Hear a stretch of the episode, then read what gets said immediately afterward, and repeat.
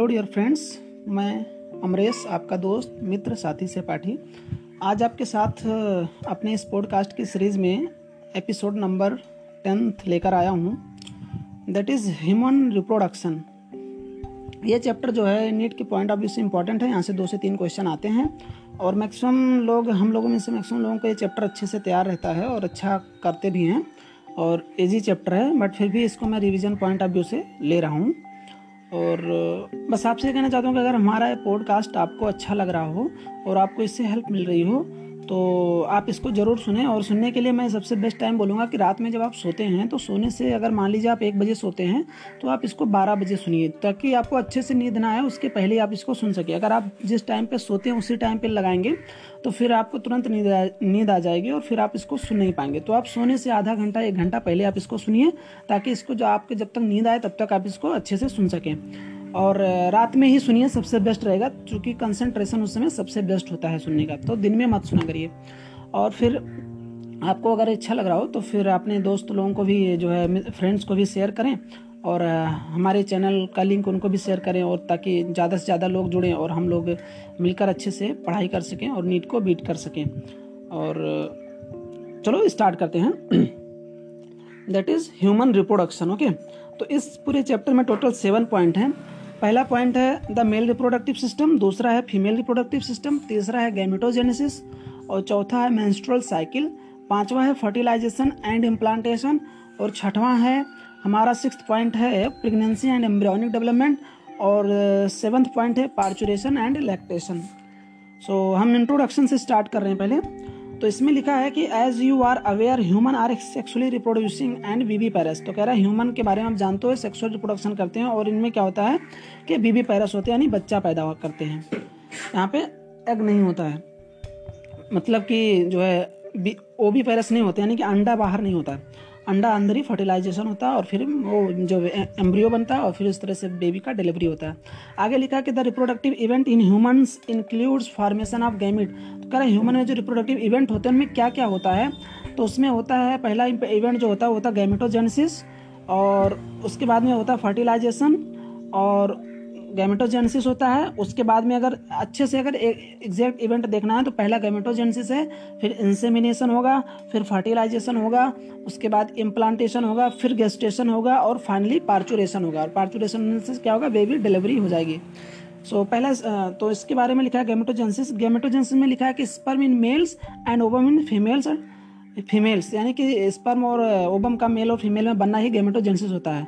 फिर लिखा कि transfer of sperm into the female genital tract अगर फीमेल के जेनेटल ट्रैक्ट में स्पर्म का ट्रांसफ़र होना ही इंसेमिनेशन कहलाता है। उसके बाद है कि and fusion of male and female gamete अगर मेल और फीमेल गेमिट का फ्यूजन होता है तो उसको हम फर्टिलाइजेशन बोलते हैं। उसके leading to formation of zygote जिससे फिर क्या बनता है? जाइगोट बन जाता है। This is followed by formation and development of blastocyst तो कह रहा है जाइगोट के बाद में क्या बनता है? हमारा जो है ब्लास्टोसिस्ट का फॉर्मेशन होता है। और ब्लास्टोसिस्ट का जो अटैचमेंट टू द यूटराइन वाल क्या बोल, क्या बोलते हैं उसको हम? इम्प्लांटेशन कहते हैं। तो attachment of blastocyst to the uterine wall is called implantation और उसके बाद में जो गेस्टेशन है, उसको बोला एम्ब्रियोनिक डेवलपमेंट यानी कि जो एम्ब्रियोनिक डेवलपमेंट का पीरियड होता है, उसको हम गेस्टेशन बोलते हैं। और हर एक इंडिविजुअल हर एक स्पीसीज में गेस्टेशन पीरियड क्या होता है? अलग अलग होता है। And delivery of the baby जिसको हम पार्चुरेशन बोलते हैं। तो ये सारे पॉइंट को जो है यहाँ पे क्लियर कर दिया। You have learn that this reproductive event occur after puberty तो कह रहा है कि ये जो जितने भी आपने इवेंट पढ़े हैं, सारे इवेंट कब होते हैं? जब प्यूबर्टी आ जाती है अटेंड कर लेते हैं हम लोग, तब जाकर ये जो है इवेंट शुरू होते हैं। फिर लिखा है कि these are remarkable differences there are remarkable differences between the reproductive event in the male and in the female तो कह रहा है मेल और फीमेल के रिप्रोडक्टिव इवेंट में रिमार्केबल डिफरेंस होते हैं, यानी कि बहुत अच्छा सा मुझे अंतर देखने को मिलेगा। इसमें लिखा है कि for example sperm formation continues even in old man कह रहा है कि आदमी बूढ़ा हो जाता है मतलब कि जो मेल होते हैं वो बूढ़े हो जाते हैं तब भी उनमें स्पर्म का फार्मेशन होता रहता है। जबकि वहीं पर लिखा है कि but formation of ovum ceases in women around the age of fifty years जबकि जो औरत होती हैं, उनमें अगर ओबम का फार्मेशन होता है तो पचास साल की उम्र आते आते उनमें ओबम का फार्मेशन बंद हो जाता है, फिर नहीं होता है। फिर लिखा है let's let's examine the male and female reproductive system in human कह रहा है कि आओ हम हम जो है उसके बारे में पढ़ते हैं मेल और फीमेल रिप्रोडक्टिव सिस्टम के बारे में. सो so, हम स्टार्ट करने जा रहे हैं first point that is three point one the male reproductive system तो यहाँ पे लिखा है कि the male reproductive system is located in the pelvis region तो हमारा जो पेल्विस रीजन होता है मेल का, वहाँ पे हमारा मेल रिप्रोडक्टिव जो है सिस्टम पाया जाता है। और उसमें क्या क्या आते हैं? इसमें आता है include a pair of testis तो वहाँ पे एक पेयर टेस्टिस होती है अलॉन्ग विथ एसेसरी ग्लैंड वहाँ पे एसेसरी ग्लैंड भी होते हैं ग्लैंड्स होते हैं, और कई सारे ग्लैंड भी होते हैं एंड द एक्सटर्नल जेनाइटिलिया और उसके बाद फाइनली हमारा एक्सटर्नल जेनाइटिलिया आता है। तो ये सारे हमारे पेल्विस रीजन में होते हैं। उसके बाद में यहाँ पे लिखा है the testis are situated outside the abdominal cavity तो हमारी टेस्टिस होती है, हमारी एबडोमिनल कैविटी के बाहर होती है within a pouch called scrotum scrotum एक पाउच होता है जिसके अंदर हमारी टेस्टिस पाई जाती है. और जो स्क्रोटम होता है, इसका टेम्परेचर हमारी बॉडी से two two tie two to two point five जो है डिग्री लोवर होता है. तो इसके बारे में लिखा है कि the scrotum helps in maintaining the low temperature of the testis तो स्क्रोटम ऐसा क्यों होता है? बाहर क्यों होता है? वो इसलिए होता है ताकि हमारे बॉडी से, जो हमारी बॉडी का टेम्परेचर 37 डिग्री सेल्सियस है, उससे two two to two point five जो है डिग्री सेल्सियस जो है इसका टेम्परेचर हमारे टेस्टिस का चूँकि ये टेम्परेचर हमारे लिए नेसेसरी होता है स्पर्मेटोजेनेसिस के लिए। इसीलिए जो है हमारा टेस्टिस आउटसाइड द एबडामन होता है। फिर लिखा है कि two to two point five lower than the normal internal body temperature okay फिर लिखा है नेसेसरी फॉर स्पर्मेटोजेनेसिस तो ये मतलब यही कह रहा है कि जो स्पर्मेटोजेनेसिस के लिए टेम्परेचर का लोअर होना नेसेसरी है। फिर लिखा है, इन एडल्ट जो एडल्ट होते हैं each testis is oval in shape जो टेस्टिस होती है ओवल शेप की होती है with a length of about four to five centimetre length five four to five centimetre होती है. विथ जो हमारी टेस्टिस की विथ होती है, वो टू टू थ्री सेंटीमीटर होती है. The testis is covered by a dense covering जो हमारी टेस्टिस होती है, इसकी एक डेंस कवरिंग होती है मतलब एक काफ़ी डेंस कवरिंग होती है. उसके बाद लिखा है each testis has about two fifty compartments called testicular lobule तो हमारी जो एक टेस्टिस होती है, उसमें टू फिफ्टी कंपार्टमेंट होते हैं, जिनका नाम है टेस्टिकुलर लोब्यूल तो दोनों टेस्ट में मिलाकर कितने हो जाएँगे? पाँच हो जाएँगे। या फिर एक इंडिविजुअल में कितने हो गए पाँच हो गए। फिर आगे हम पढ़ते हैं कि each lobule contains one two three highly coiled seminiferous tubule जो हमारी एक टेस्टिकुलर लोब्यूल है, उसमें एक से तीन जो होती हैं हाईली क्वाइल्ड जो है ट्यूबुल पाई जाती हैं, जिनको हम सेमिनिफेरस ट्यूबुल बोलते हैं। और इन्हीं सेमिनिफेरस ट्यूबुल में क्या होता है? In which sperms are produce इन्हीं में क्या होता है? स्पर्म का फॉर्मेशन होता है। फिर लिखा है each sperm each seminiferous tubule is lined on its inside by two types of cells called male germ cells and Sertoli cells तो कह रहा है, हमारी जो सेमिनिफेरस ट्यूब्यूल है, इसके, ये अंदर की तरफ़ जो है, दो टाइप की सेल्स से जो होती है, इसकी लाइनिंग होती है, पहले सेल जो होती है, उसको मेल जर्म सेल्स होती हैं, जिसको स्पर्मेटोगोनिया बोलते हैं दूसरी जो होती है, हमारी सरटोली सेल्स होती है। ये दो तरह की सेल से लाइंड होती है। फिर लिखा the male germ cells undergo meiotic division finally leading to sperm formation तो जो मेल जर्म सेल्स होती है, उसमें मियाटिक डिवीज़न होता है, और उससे क्या बनता है? स्पर्म बनता है। जबकि while Sertoli cells provide nutrition to the male germ cell जबकि हमारी जो सर्टोली सेल होती है, वो मेल जर्म सेल होती है, उसको न्यूट्रिशन प्रोवाइड करने का काम करती है। फिर लिखा the region outside the seminiferous tubule called interstitial space, जो हमारी सेमिनिफेरस ट्यूब्यूल्स होती हैं, वो दो से तीन एक टेस्टिकुलर लोब्यूल में तो उसमें क्या होता है, इनके बीच का जो जस्ट आउटसाइड रीजन होता है, उसको हम इंटरस्टिशियल स्पेस बोलते हैं, और इस इंटरस्टिशियल स्पेस में क्या होते हैं, contain small blood vessels and interstitial cells इसी का दूसरा नाम है लेडिक सेल तो लेडिक सेल बोलो या इंटरस्टिशियल सेल्स बोलो, और ये दोनों, ये मतलब ये और ब्लड वेसल, ये हमारे कहाँ पे पाई जाती हैं, जो हमारा इंटरस्टिशियल स्पेस होता है सेमिनिफेरस ट्यूब्यूल का, वहाँ पे पाई जाती हैं। फिर लिखा है Leydig cells synthesise and secrete testicular hormone called androgen जो एंड्रोजन निकलती है, वो कहाँ से निकलती है? हमारी लेडी सेल से निकलती है। और लेडी सेल का दूसरा नाम क्या है? इंटरस्टिशियल सेल नाम है। ठीक है? फिर उसके बाद में लिखा है other immunologically competent cell are also present और इसी हमारे इंटरस्टिशियल जो स्पेस है, यहाँ पे लेडिक सेल है और ब्लड वेसल है, साथ में इसके कुछ और जो है इम्यूनोलो इम्यूनोलॉजिकली कंपिटेंट सेल भी पाई जाती हैं। वो इसलिए होती हैं ताकि जो कोई भी फॉरन है, जो एंटीजन या पैथोजन एंटर करे, वहाँ पे हो, या फिर कोई जो है नॉन मतलब अपना बॉडी का सेल ना हो, वहाँ पे अगर एंटर करे तो उसको क्या करे? उनको, उनकी डेथ कर सके, उनसे फाइट कर सके। उसके बाद लिखा है कि the male sex accessory duct जो हमारा मेल होता है, जो मेल होते हैं, उनमें असेसरी डक्ट क्या क्या होते हैं?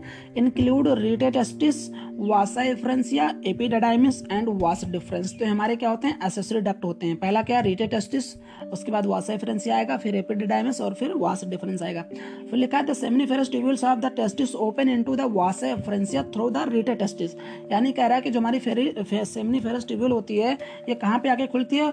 वासाइफ्रेंसिया में खुलती है। पर वासा फ्रेंसिया में खुलने से पहले इसके बीच में क्या होता है? रिटे टेस्टिस होता है। यानी कि रिटे टेस्टिस से होते हुए जो है, हमारा सेमिनिफेरस ट्यूबुल फाइनली कहाँ पे खुलता है? वासा फ्रेंसिया में खुलता है। और जो वासा फ्रेंसिया होता है, ये कहाँ पे निकल? है vasa efferentia leave the testis. यानी कि वासा फ्रेंसिया हमारा जस्ट आउट जो है, टेस्टिस का जो हमारा राउंड ओवल शेप का टेस्टिस है, उसके जस्ट बाहर हमारा क्या होता है? मतलब वासा फ्रेंसिया होता है, वहाँ से टेस्टिस से बाहर निकलता है ये। तो लिखा है, leave the testis and open into the epididymis located along the posterior surface of each testis. तो ईच टेस्टिस के पोस्टीरियर सरफेस में हमारा जो एपिडिडाइमिस होता है, उसमें आके क्या खुलता है हमारा? उसी में एपिडिडाइमिस में आके हमारा रिएटेड टेस्टिस खुल जाता है, ओपन होता है। फिर लिखा है epididymis leads to vas deferens और उसके बाद एपिडिडाइमिस आगे किसको मतलब जो है पहुंचाता है, जो स्पर्म को वास डिफरेंस को। That ascends to the that that ascends to the abdomen and loop over the urinary bladder. तो urinary bladder के ऊपर लूपिंग किसकी होती है? वो होती है हमारी वास डिफरेंस की होती है।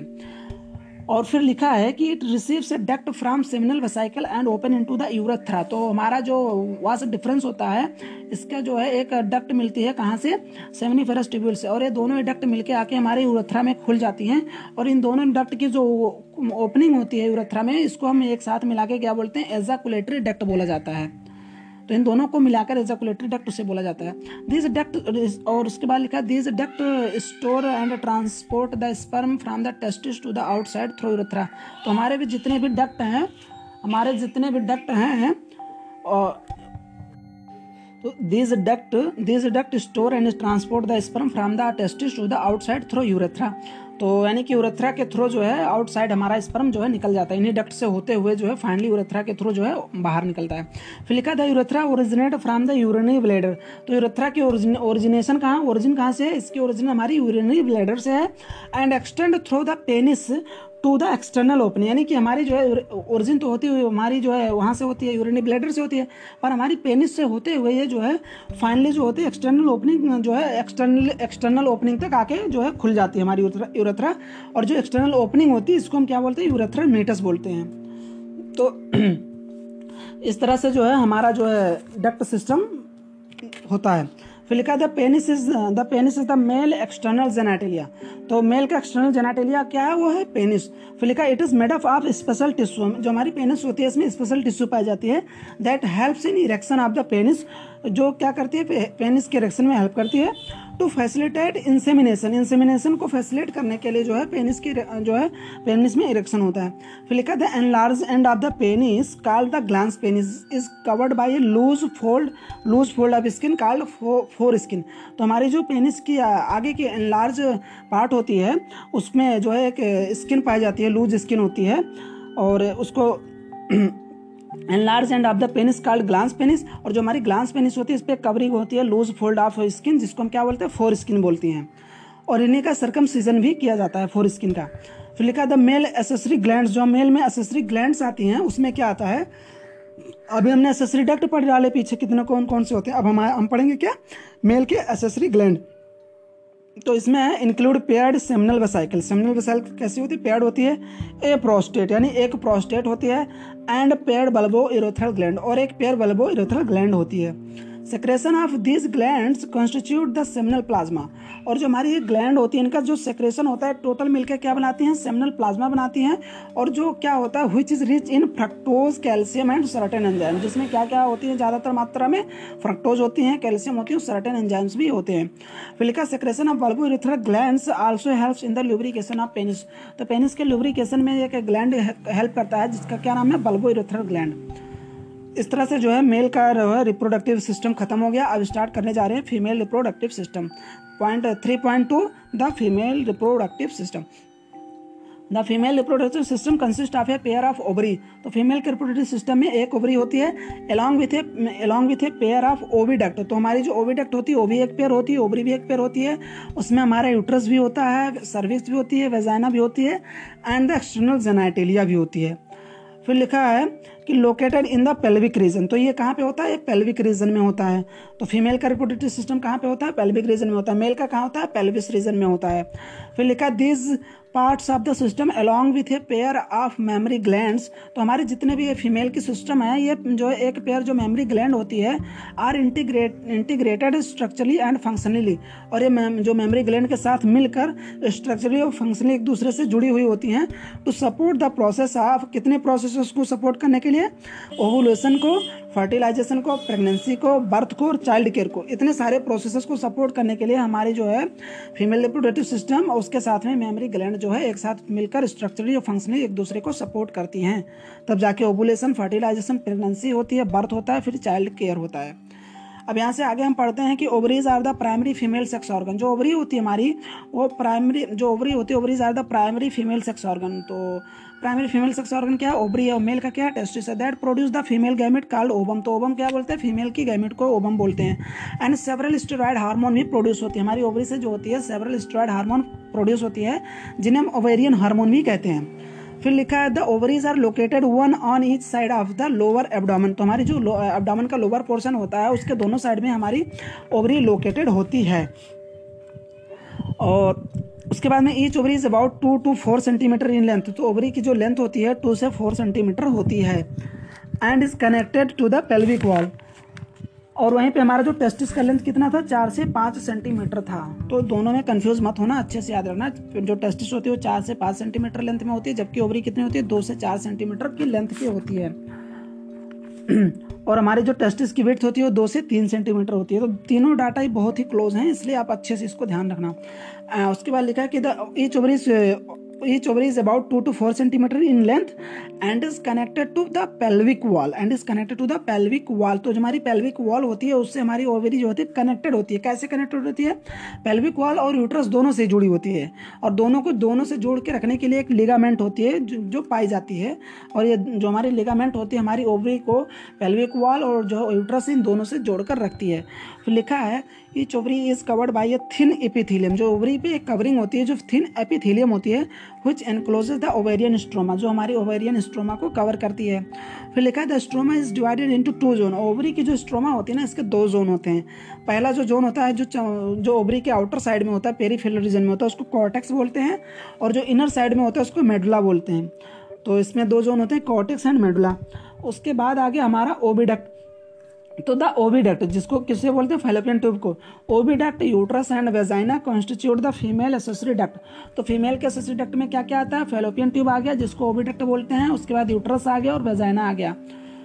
उसके बाद है, इस फेलोपियन ट्यूब इज़ अबाउट 10 से 12 सेंटीमीटर लॉन्ग तो हमारी जो इस फेलोपियन ट्यूब होती है 10 टू 12 सेंटीमीटर लॉन्ग होती है and extend from the periphery of each ovary to the uterus और जो ये होती है, हमारी ओबरी होती है, उसके पेरी फेरी से शुरू होती है और जो है इस यूट्रस तक जो है पहुँची होती है हमारी फेलोपियन ट्यूब। फिर लिखा था, part closer to the ovary जो जो फेलोपियन ट्यूब है ना, इसके जो पार्ट ओवरी के पास में जो इसका पार्ट होता है, उसको फनल शेप का होता है और उसको क्या बोलते हैं? इनफंडीबुलम बुलम बोलते हैं। The edges of the edges of infundibulum possess finger like projection तो जो इनफंडीबुलम की एजेस होती है, वहाँ पे फिंगर लाइक प्रोजेक्शन होता है, जिसको फिमरी बोलते हैं। और फिमरी का काम क्या होता है कि help in help in collection of the ovum and after ovulation तो ओविलेशन होने के बाद ओबम का कलेक्शन करने के लिए कौन काम करता है? फिमरी काम करती है। फिर लिखा है the infundibulum leads to a wider तो हमारी जो इनफंडी बुलम होती है तो पहला पार्ट क्या होगा इनफंडीबुलम और इसके जस्ट बाद क्या आता है? एक wider part of the oviduct होता है, जिसको हम क्या बोलते हैं? एम्पुला बोलते हैं। और उसके बाद में जो फेलोपियन ट्यूब का last part of the oviduct यानी फेलोपियन ट्यूब का जो लास्ट पार्ट होता है हमारा स्थमस होता है, जो क्या होता है? Has a narrow lumen isthmus में क्या होता है? नैरो ल्यूमन होता है। And it joins the uterus और ये यूट्रस को ज्वाइन करता है। उसके बाद में हमारा जो है, उसके बाद है the uterus is a single single single and it is called womb तो यूट्रस जो होती है वो सिंगल होती है। एक यूट्रस होती है जिसको बॉम्ब भी बोला जाता है। उसके बाद the shape of the uterus is like an inverted pear तो जो पियर होती है, जो नाशपाती होती है, अगर उसको उल्टा रख दो तो उसी के उसी के उल्टे नाशपाती के जैसा हमारा यूट्रस होता है। फिर लिखा it is supported by ligaments attach to the pelvic wall तो जो हमारी यूट्रस होती है भी लिगामेंट से जुड़ी होती है पेल्विक वॉल से, और ओवरी भी लिगामेंट से जुड़ी थी पेल्विक वॉल से। तो दोनों में ही लिगामेंट पाया जाता है। The uterus open to the vagina जो हमारी यूट्रस होती है, कहाँ पे आके खुलती है? वेजाइना में खुलती है। तो जो हमारी यूट्रस होती है, वो हमारी जाके वेजाइना में खुलती है, और किससे होते हुए खुलती है? थ्रो ए नैरो सर्विक्स तो यानी कि जो यूट्रस है, वो सर्विक्स से होते हुए फाइनली कहाँ पे ओपन होता है? वेजाइना में होता है। The cavity of the cervix is called cervical canal और जो सर्विक्स की कैविटी होती है ना, उसको हम क्या बोलते हैं? उसको हम सर्वाइकल कैनाल बोलते हैं which along with vagina forms the birth canal तो बर्थ कैनाल के फॉर्मेशन या बर्थ कैनाल किसका बनाता है? बर्थ कैनाल में वेजाइना आता है और सर्वाइकल कैनाल आता है। तो cervical canal plus vagina is equal to birth canal the wall of the uterus has three layers of the tissue तो यूट्रस की जो वॉल होती है ना, उसमें तीन लेयर की टिश्यू होती हैं। द एक्सटर्न जो इसकी एक्सटर्नल लेयर होती है, वो थिन मेम्ब्रेनस होती है, जिसको पेरीमेट्रियम बोलते हैं। तो जो बाहर की लेयर होती है थिन मेम्ब्रेनस पेरीमेट्रियम होती है। Middle thick layer of the smooth muscle myometrium होती है। And inner glandular layer endometrium होती है। तो जो मिडिल वाली होती है थिक होती है। स्मूथ मसल की बनी होती है, जिसको मायोमेट्रियम बोलते हैं। इनर वाली जो होती है ग्लैंडुलर होती है। ग्लैंडुलर का मतलब कि कुछ सेक्रेशन करेगा। म्यूकस व्यूकस और कुछ सेक्रेशन करता है ना उस वजह से वो ग्लैंडुलर की होती है। Call endometrium that lines the uterine cavity और जो यूट्राइन कैविटी को कौन लाइन करता है? यूटराइन कैविटी को हमारा एंडोमेट्रियम लाइन करता है। तो अगर पूछा जाए तीनों में से कौन लाइन करता है तो होगा आंसर जाएगा हमारा एंडोमेट्रियम जो यूटराइन कैविटी को लाइन करता है। फिर लिखा था endometrium undergoes cyclical changes during menstrual cycle तो मेंस्ट्रुअल साइकिल में साइक्लिकल चेंजेस किसमें होता है? एंडोमेट्रियम में होता है। While the myometrium exhibit strong contraction during delivery of the baby तो मायोमेट्रियम का काम कब है? जब डिलीवरी ऑफ़ द बेबी होगा, वहाँ पे मायोमेट्रियम का काम आएगा और वो स्ट्रॉन्ग कॉन्ट्रेक्शन करेगा। और स्ट्रॉन्ग कॉन्ट्रेक्शन होने वजह, होने की वजह से ही जो है बेबी का जो है बर्थ होगा पार्चुरेशन होगा। अब उसके बाद आगे पढ़ते हैं। The female external genitalia include जो फीमेल की एक्सटर्नल जेनाटिलिया होती है, जिसमें कि वेजाइना नहीं आता है। तो इसको ध्यान से रखना। Vagina is the not not the part of female external genitalia इसको लोग बहुत गलत करते हैं, ध्यान नहीं रखते हैं तो इसको ज़रूर ध्यान रखना कि vagina is the, is not the part of female external genitalia. तो फीमेल एक्सटर्नल जेनेटिलिया में क्या क्या आता है, चलो उसको बताते हैं। तो the female external genitalia includes mons pubis labia majora labia minora hymen and clitoris इतने सारे आते हैं। लिखा मॉन्स पीविस क्या होता है? Mons पीविस is a cushion cushion of fatty tissue covered by skin and pubic hair तो जो मॉन्स पीविस होती है ना, ये जो होती है, ये फैटी टिश्यू का कसन होता है, यानी गद्दीदार फैटी टिश्यू होती है। और जो हमारी स्किन से कवर्ड होती है और स्किन के ऊपर क्या पाई जाती है? पीबिक हेयर पाई जाती है। जहाँ पे पीबिक हेयर पाई जाती है जो स्किन होता है, वो गद्दीदार रीजन जो होता है, उसको हम क्या बोलते हैं? मॉन्स पीबिस बोलते हैं। द लेविया मेजोरा उसके बाद दूसरा हमारा labia majora are fleshy fold of tissue जो लेविया मेजोरा होता है फ्लैसी फोल्ड होता है टिश्यू का covered the skin and pubic hair covered by skin and pubic hair यानी कि जो सॉरी स्किन हेयर नहीं। Labia majora, uh, the labia majora are fleshy fold of the tissue which extend down from the mons pubis. यानी mons pubis से जो है extend होते हुए नीचे की तरफ़ हमारा क्या आता है? लेबिया मेजोरा आता है। And surrounded the vaginal opening और वेजाइनल ओपनिंग को चारों तरफ़ से सराउंड करता है। वो कौन करता है? लेबिया मेजोरा उसके बाद आएगा labia minora labia minora are pair fold the pair fold of tissue under the labia majora तो लेबिया मेजोरा के अंडर में यानी उसके जस्ट अंदर क्या होता है? हमारा लेबिया मेनोरा होता है वो भी पेयर फोल्ड होता है। उसके बाद है कि the opening of vagina is often covered covered partially by a membrane called hymen. तो जो वेजाइनल की ओपनिंग होती है ना, ये पार्सली कवर्ड होती है एक मेम्ब्रेन के थ्रू, जिसको हम क्या बोलते हैं? हाइमन बोलते हैं। उसके बाद जो आती है clitoris. The clitoris is a tiny finger like structure which lies at the upper junction of the two labia minora तो जो हमारी लेविया माइनोरा होती है ना, उसकी अपर जो उनकी ज्वाइनिंग की अपर जंक्शन होती है ना, वहाँ भी हमारा क्या पाया जाता है? क्लाइटोरिस पाया जाता है। वो कैसा होता है? टाइनी फिंगर लाइक यानी छोटी सी फिंगर लाइक स्ट्रक्चर होती है। और फिंगर लाइक स्ट्रक्चर होती है अबव द इरोथ्रल ओपनिंग और इरोथ्रल ओपनिंग के जस्ट ऊपर पाया जाता है। किस जंक्शन ऑफ़ किसके जंक्शन पर होता है? लेबिया मिनोरा के जंक्शन पर और इरोथ्रल ओपनिंग के ऊपर पर क्या पाया जाता है? क्लाइटोरिस पाया जाता है जो टाइनी फिंगर लाइक स्ट्रक्चर होता है। उसके बाद है the hymen is often torn during the first क्वाइसर यानी जो हाइमन होती है, ये जो है, टूट जाती है। कब टूट जाती है? इसके कई सारे रीजन हो सकते हैं। इसमें लिखा है कि ड्यूरिंग द फ़र्स्ट क्वाइस जब फ़र्स्ट क्वाइटस यानी फ़र्स्ट इंटर कोर्स होता है, उस समय हमारी हाइमन जो होती है टॉर्न हो जाती है, यानी इसका जो ब्रेकेज हो जाता है। हाउ एवर जबकि इट कैन आल्सो भी ब्रोकन मतलब उसके बाद यह बोल रहा है कि इसके और भी रीजन हो सकते हैं टूटने के, जैसे कि बाई ए सडन फॉल यानी कि सडन फॉल आर जोल्ट यानी सडन फॉल मान लिया आप अचानक से कहीं से कूद पड़े जंप कर गए तो भी ये जो है टूट सकता है hymen insertion of a vaginal tampon जो वेजाइनल टेम्पोन होती हैं उसको यूज़ करते कर, करने के टाइम पे भी जो हमारा हाइमन टूट सकता है। उसके बाद है active participation in some sports some sports like horse riding and cycling मान लीजिए कुछ स्पोर्ट्स होते हैं जैसे हॉर्स राइडिंग और साइकिलिंग है। अगर आप उस तरह के जो है स्पोर्ट्स से बिलोंग करते हैं तो उस रीज़न उस कंडीशन में भी आपका जो है हाइमन ब्रेक हो सकता है। एटसेट्रा ये सारे इतने रीजन हैं, और भी रीजन है, पर यहाँ पे एटसेट्रा है, इतने रीजन बहुत हैं। फिर लिखा in some women the hymen persist even after the first coitus कह रहा है, कुछ लोगों में ऐसा भी होता है कि अगर वो फ़र्स्ट क्वाइटस कर भी लें, तब भी उनका हाइमन जो होता है परसिस्ट होता है। यानी कि वैसे का वैसे रहता है, वो उसका जो ब्रेकेज नहीं होता, वो टॉर्न नहीं होता है। तो इस वजह से कुल मिलाकर यहाँ से एक निष्कर्ष निकलता है कि इन फैक्ट द प्रजेंस और absence of hymen is not a reliable indicator of virginity और सेक्सुअल एक्सपीरियंस कह रहा है कि पहली बात तो इन्होंने पहले कहा कि अगर वो फ़र्स्ट क्वाइटस है तो हाइमन ब्रेक हो सकता है, या फिर इतने सारे जो स्पोर्ट्स एक्टिविटीज़ हैं और कई सारे सडन फॉल है वेजाइनल टम्पोल इस वजह से टूट सकता है। तो इस, और या फिर जो है, अगर फ़र्स्ट क्वार्टस हो जाए तो तो भी वो नहीं टूट सकता मतलब तब भी वो परसिस्ट हो सकता है। तो इस, ये कुछ भी हो सकता है मतलब हाइमन को लेकर। तो फिर आप हाइमन के बेसिस पर किसी को ये नहीं बता सकते कि वो वर्जिन है या फिर उसके पास सेक्सुअल एक्सपीरियंस है। तो एक रिलायबल इंडिकेटर नहीं है कि आप किसी के वो जो हाइमन देख लो तो बोल दो कि उसके पास सेक्सुअल एक्सपीरियंस नहीं है या फिर जो है उसके पास हाइमन नहीं है तो उसने सेक्स, सेक्स जो है एक्सपीरियंस किया है चूँकि उसके कई और रीज़न भी हो सकते हैं। उसके बाद आगे हम स्टार्ट करते हैं। ये functional mammary gland is correct उसके बाद है, हमारी जो मेमोरी ग्लैंड होती है, जो फीमेल की, वो कैसे होती है? फंक्शनल होती है। होती तो मेल में भी है, पर मेल की जो मेमोरी ग्लैंड होती है, वो नॉन फंक्शनल होती है। तो मैमल में क्या पाया जाता है? मेमोरी ग्लैंड पाया जाता है। तो चाहे मेल हो, चाहे फीमेल में होता तो सब में पर फंक्शनल किसमें होता? है फीमेल में। तो ये functional mammary gland is characteristic of all female mammals तो ऑल फीमेल मैमल्स में एक फंक्शनल जो है मेमोरी ग्लैंड पाया जाता है। The mammary gland are paired structure जो पेयर्ड स्ट्रक्चर होती है और इनको हम क्या बोलते हैं? ब्रेस्ट बोलते हैं। That contain glandular tissue breast में किस तरह के टिश्यू पाए जाते हैं? ग्लैंडुलर टिश्यू होते हैं और इसमें वेरिएबल अमाउंट ऑफ़ फैट और इसमें फैट का जो अमाउंट होता है वो वेरी करता रहता है। हर एक वुमन में जो है अलग अलग अमाउंट में फैट पाया जाता है मेमरी ग्लैंड में। फिर लिखा है the glandular tissue of each breast is divided into 15 to 20 mammary lobes और जो हमारी जो ब्रेस्ट की जो ग्लैंडुलर टिश्यू होती है ना, उसमें जो है टोटल जो है fifteen to twenty mammary lobes होते हैं एक ब्रेस्ट में कंटेनिंग क्लस्टर ऑफ़ सेल्स और उसमें जो कुछ सेल्स के गुच्छे होते हैं क्लस्टर ऑफ़ सेल्स मतलब कि सेल्स के गुच्छे होते हैं जिनको हम क्या बोलते हैं एल्वलाई बोलते हैं और एल्वलाई और कहाँ पाई जाती है लंग्स में भी पाई जाती है। फिर लिखा the cells of alveoli secrete milk और जो एल्वेलाई की जो सेल्स होती है ना, इनका क्या काम है? इनका काम है सेक्रेट मिल्क सेक्रेशन करना which is stored in the cavities और जो कि जो है, कहाँ पे स्टोर होता है? कैविटी में स्टोर होता है, जिनको क्या बोलते हैं? ल्यूमन ऑफ़ एल्वेलाई तो एल्वेलाई पहले सेक्रेट करेगा और वो एल्वेलाई जो है, अपनी ही ल्यूमन में उसको पहले स्टोर करेगा मिल्क को।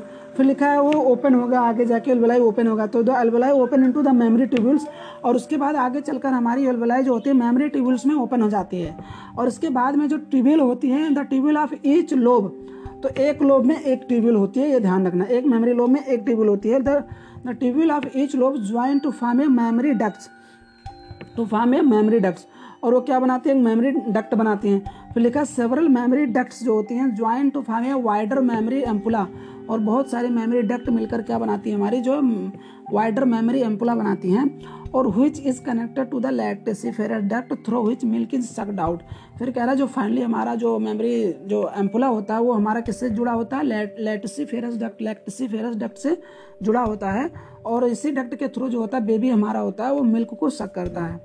तो इस तरह से जो है ब्रेस्ट के बारे में डिटेल हो गया। अब हम स्टार्ट करने जा रहे हैं gametogenesis 3.3 that is the gametogenesis okay तो द प्राइमरी सेक्स ऑर्गन क्या है? The testis in males and the ovaries in the females produce gametes दोनों ही गैमीट बनाते हैं, जिनका नाम है sperm and ovum respectively by the process called gametogenesis in testis the immature male germ cells यानी जिनको क्या बोलते हैं? स्पर्मेटोगोनिया तो स्पर्मेटोगोनिया कैसे होते हैं? मेच्योर मेल जर्म सेल्स है या इमेच्योर है? इमेच्योर मेल जर्म सेल्स हैं.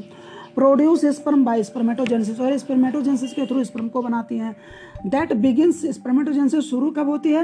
एट प्यूबर्टी प्यूबर्टी पर शुरू होती है। द स्पर्मेटोजेनेसिस जो होती है वो अगर स्पर्मेटोगोनिया होती है उसके सिंग, अगर स्पर्मेटोगोनिया तो प्लूरल वर्ड है पर सिंगुलर वर्ड होता है spermatogonium present on the inside wall of the seminiferous tubule तो जो सेमिनिफेरस की ट्यूबल होती है उसके इनसाइड वॉल पे हमारी क्या पाई जाती है? स्पर्मेटोगोनिया पाई जाती है।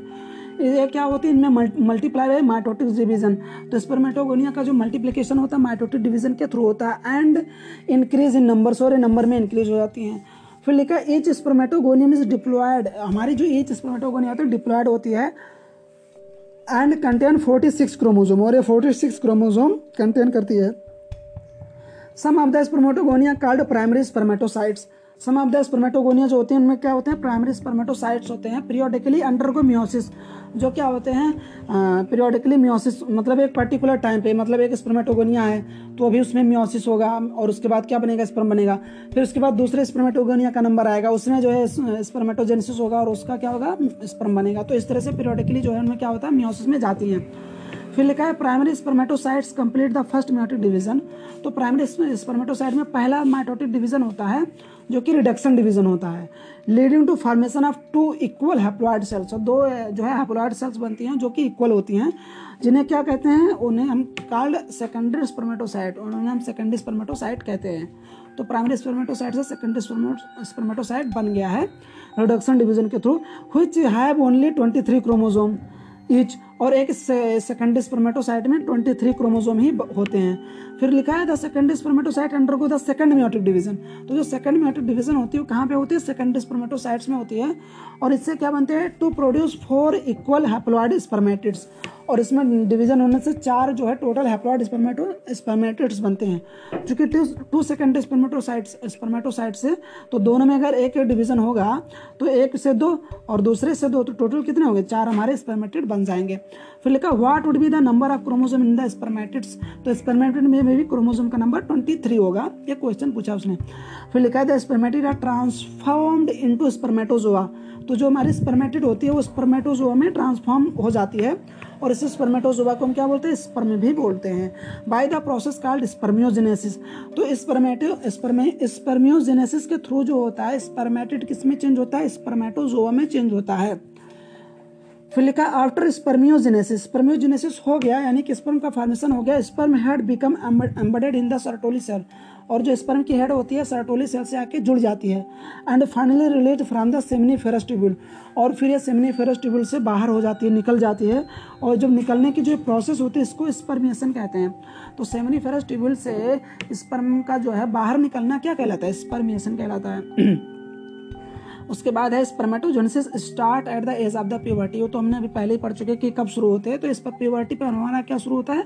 Spermatogenesis due to significant increase तो शुरू क्यों होता है? शुरू इसलिए होता है due to significant increase in the secretion of gonadotropin releasing hormone यानी कह रहा है कि जो हमारे जी एन आर एच होती है, जो हाइपोथैलेमस रिलीज़ होती है, हमारा ये जो है सिग्निफिकेंट अमाउंट में प्यूबर्टी आते आते जो है इंक्रीज हो जाती है और इंक्रीज होने की वजह से जो हमारा स्पर्मेटोजेनेसिस शुरू होता है। तो जी जी जो हमारी होती है, करती क्या है? तो ये क्या करती है? This if you recall is ये हाइपोथैलेमिक हार्मोन कह रहा है कि जो जी एन आर एच है, वो एक हाइपोथेलमिक हार्मोन है। फिर लिखा है the increase the increase level of G N G N R H then act at the anterior pituitary और इसका जो बढ़ा हुआ कंसंट्रेशन होता है G G N R H का, वो हमारी एंटीरियर पिट्यूटरी पे काम करती है। और वहाँ पे आके क्या करती है कि pituitary gland and stimulate secretion of two gonadotropin so वहाँ से जो है दो तरह की गोनेडोट्रोपिन को जो है सिक्रेशन को स्टूमुलेट करती है, जिसका नाम है L H and F S H यानी luteinizing hormone and follicle stimulating hormone फिर लिखा है एल एच कहाँ पर काम करता है और एफ़ एस एच कहाँ पर काम करता है? तो L H act at the Leydig cell जो एल एच होता है, वो लेडिक सेल पर काम करता है। और वो क्या करता है? इसका काम क्या है? ये stimulate synthesis and secretion of androgen और ये हमारा जो लेडिक सेल होती है, ये किसको सेंथेसिस को प्रमोट करती है और सेक्रेशन को एंड्रोजन को एंड्रोजन के सेक्रेशन को। एंड्रोजन और उसके बाद एंड्रोजन क्या करता है? एंड्रोजन इन टर्म्स और उसके बाद जब एंड्रोजन सेक्रेट होता है तो वो ये करता है कि stimulate the process of spermatogenesis तो प्रोसेस ऑफ़ स्पर्मेटोजेनेसिस को किसने स्टूमुलेट किया? एंड्रोजन ने. फाइनली तो एंड्रो एंड्रोजन ने ही किया. पर जो है स्पर्मेटोजेनेसिस की शुरुआत करने कहाँ से हुई थी? कि जब हमारा सिग्निफिकेंट इंक्रीज किसमें हुआ था? जीएनआरएच में हुआ था. और एफएसएस क्या करता है? F S S act on the Sertoli cell और यह सर्टोली सेल पे काम करता है। और इसका काम क्या है? ये stimulate stimulate secretion of some factors और ये जो हमारे एफएसएच होता है, ये सम फैक्टर के जो सेक्रेशन को स्टूमुलेट करता है।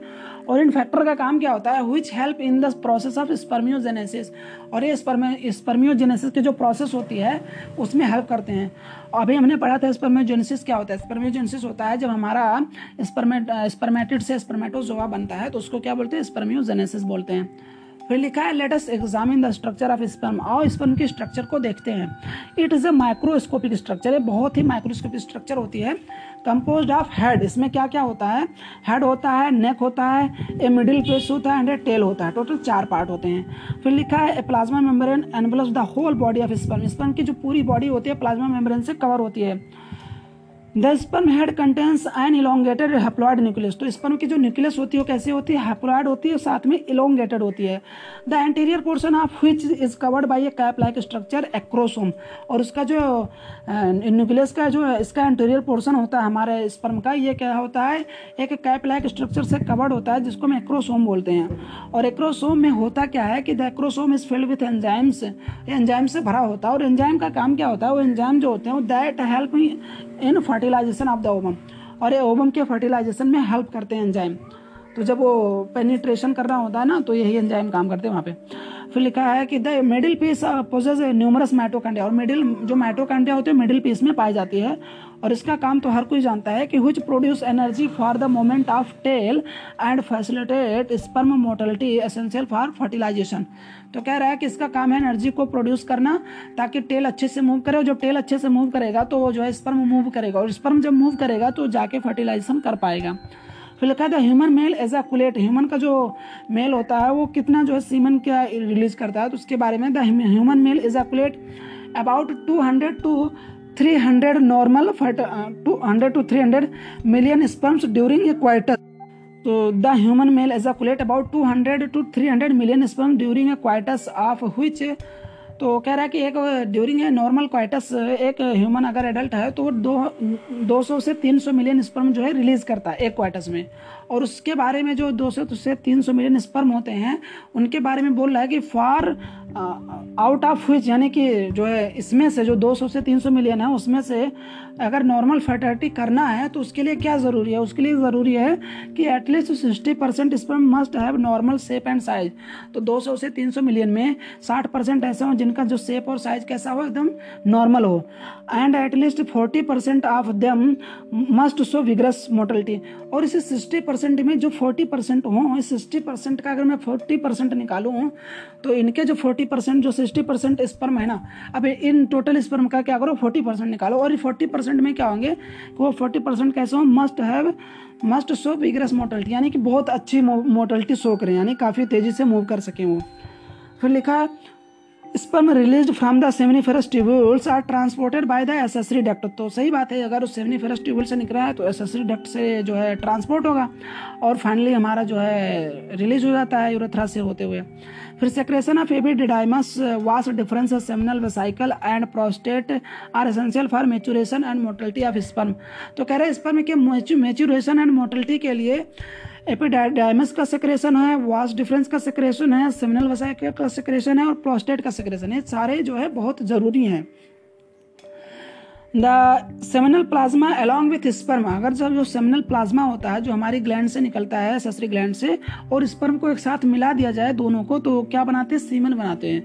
तो seminal plasma plus sperm is equal to semen फिर लिखा है the function the function of male accessory ducts जो मेल एसेसरी डक्ट होते हैं, उनका function and gland are maintain by the testicular hormone तो हमारी जो टेस्टिकुलर हार्मोन है, जिसे मेंड्रोजन बोलते हैं, ये हार्मोन हमारा जो हमारी एसेसरी डक्ट होती हैं और जो ग्लैंड होते हैं, इनके फ़ंक्शन को भी ये अच्छे से मेंटेन करता है रेगुलेट करता है। तो यहाँ भी इसका काम है।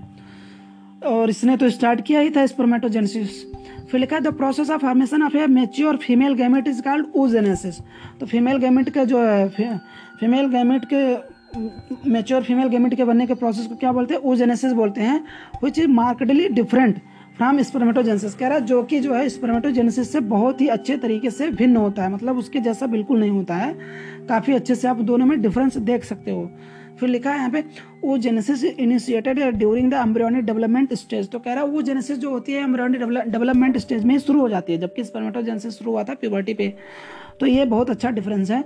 which ये when a couple when a couple of million gamete million gametes mother cell यानी oogonia are formed within each fetal ovary each fetal ovary तो कह रहा है कि एक ओवरी में हमारे वहाँ पे couple of million gametes gamete mother cell जिनको उगोनिया बोलते हैं उगोनिया जो है बनती हैं। तो कपल ऑफ़ मिलियन मतलब कि बहुत ज़्यादा मात्रा में उगोनिया का फॉर्मेशन होता है, जो फीमेल गैमेट मदर सेल होती हैं। और एक ओवरी में ही, एक ओवरी के बारे में बताया है ये।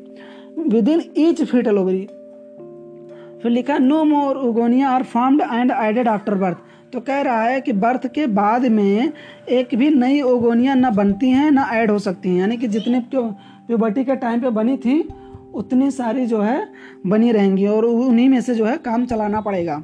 फिर लिखा दीज सेल्स स्टार्ट डिवीज़न और इन्हीं सेलों में जो हमारी मदर सेल होती हैं, जिनको ओगोनिया बोलते हैं, इनमें डिवीज़न स्टार्ट होता है and enter into and enter into prophase first of the meiotic division तो मियाटिक डिवीज़न की प्रोफेज फ़र्स्ट में एंटर कर जाती हैं, हमारी एम्ब्रियोनिक स्टेज में ही। And get temporarily arrested at this stage और उसी स्टेज में ही प्रोफेज फ़र्स्ट में ही ये अरेस्टेड हो जाती है, यानी रुक जाती हैं इन्हें रोक दिया जाता है। और स्टेज में अरेस्टेड हो जाती हैं, और स्टेज में जो ये होती हैं, इनको क्या बोला जाता है? प्राइमरी ओसाइट बोला जाता है। तो जो प्राइमरी ओसाइट हो तो ये large number of these follicles generated during फिर कह रहा है कि जो प्राइमरी ओसाइट होती हैं, उसके बाद लिखा था each primary oocyte then get surrounded by a layer of granulosa cells और इन्हीं प्राइमरी ओसाइट पर जब ग्रेनुलोसा सेल्स की जो कवरिंग हो जाती है लेयर हो जाती है तो इनका नाम चेंज हो जाता है। यहाँ पे इनका नाम क्या बोल जाता है? प्राइमरी फॉलिकल बोल देते हैं। तो जब तक इन पर जो है लेयरिंग नहीं है ग्रेनुलोसा सेल्स की, तब तक ये प्राइमरी ओसाइट है। और जैसे ही उनकी लेयरिंग होगी ग्रेनुलोसा सेल्स से, उसका नाम बदल के क्या हो गया?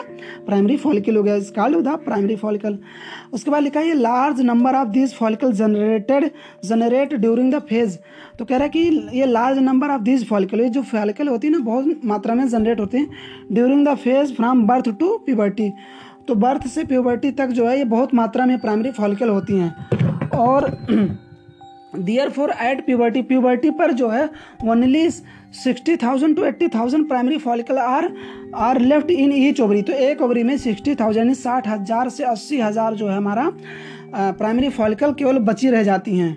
तो शुरुआत हुआ था जो मिलियन से और जाके यहाँ पे सिक्सटी से एट्टी थाउज़ेंड जो है, एक ओवरी में बची रह जाती हैं। सारी जितनी भी यहाँ पे जो डाटा दिए गए सब एक ओवरी के रिस्पेक्ट में है। कोई भी दो ओवरी के रिस्पेक्ट में नहीं है तो आप कोई भी डाटा है तो वो एक ओवरी के रिस्पेक्ट में है।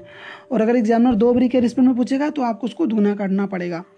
फिर लिखा है a large number of these follicles generate during the phase from birth to puberty.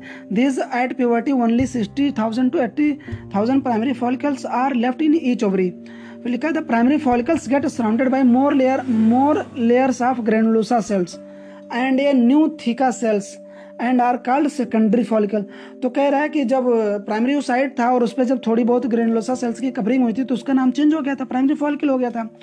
अब इन्हें जब प्राइमरी फॉलिकल के जब प्यूबर्टी पे आने पर जो है इन पर और ज़्यादा ग्रेनुलोसा सेल्स की कवरिंग हुई और साथ में इन, इनके इनके ऊपर जो है न्यू थीका सेल्स की जो नहीं हुआ थीका सेल्स की कवरिंग हुई, जो थीका एक्सटर्नल एंटरना होती हैं, इनकी भी कवरिंग हुई और इन, इनकी जब कवरिंग हो गई, इतने सारे तरह की सेल की जब कवरिंग हो गई तो इसका नाम चेंज क्या हो गया? इसका नाम हो गया चेंज होकर सेकेंडरी सेकेंडरी फॉलिकल तो ये प्राइमरी फॉलिकल से क्या बन गया? सेकेंडरी फॉलिकल बन गया।